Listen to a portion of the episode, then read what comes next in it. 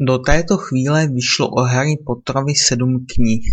Kromě jednotlivých dílů série napsala autorka pod pseudonymy další dvě doplňkové publikace. Famfrpa v průběhu věků a Fantastická zvířata a kde je najít pro britskou nadaci Comic Relief. Celkem se na světě prodalo okolo 450 milionů výtisků a knihy o Harry Potterovi v České republice obsadily první místo v anketě o nejoblíbenější knihu českých čtenářů. Tato anketa probíhala v českých knihovnách a na internetu v roce 2004. Harry Potter a kámen mudrců vydání originálu 26. června 1997. Poznámka.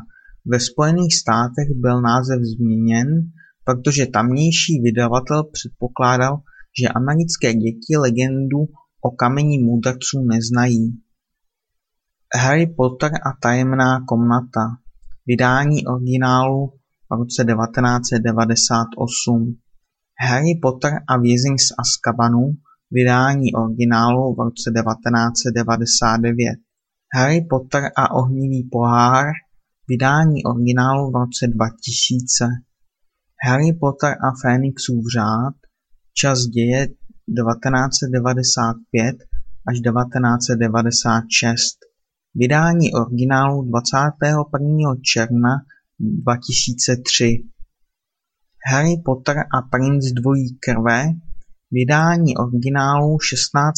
července 2005 Harry Potter a relikvie smrti Vydání originálu 21. července 2007 Knihy se staly tak populární, že řada knihkupectví pořádá půlroční prodej v den oficiálního vydání dalšího dílu.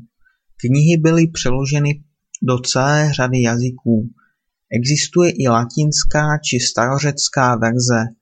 Překlad Fénixova řádu je prý nejdelší knihou, která byla v tomto jazyku za posledních tisíc let uveřejněna. Knihy mají i speciální americké verze s lehce upraveným slovníkem u výrazů, které se v britské a americké angličtině liší. U nás jsou autory oficiálního českého překladu Pavel a Vladimír Metkovi. Rowlingová uvedla, že by mohla napsat o Harry Potterovi další knihu i po vydání závěrečného sedmého dílu.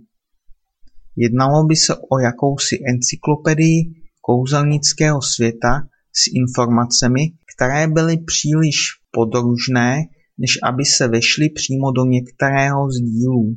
Oznámila také, že nenapíše žádný prequel k příběhu, neboť všechny podstatné informace o minulosti kouzelnického světa již stihla uvést v hlavní sérii.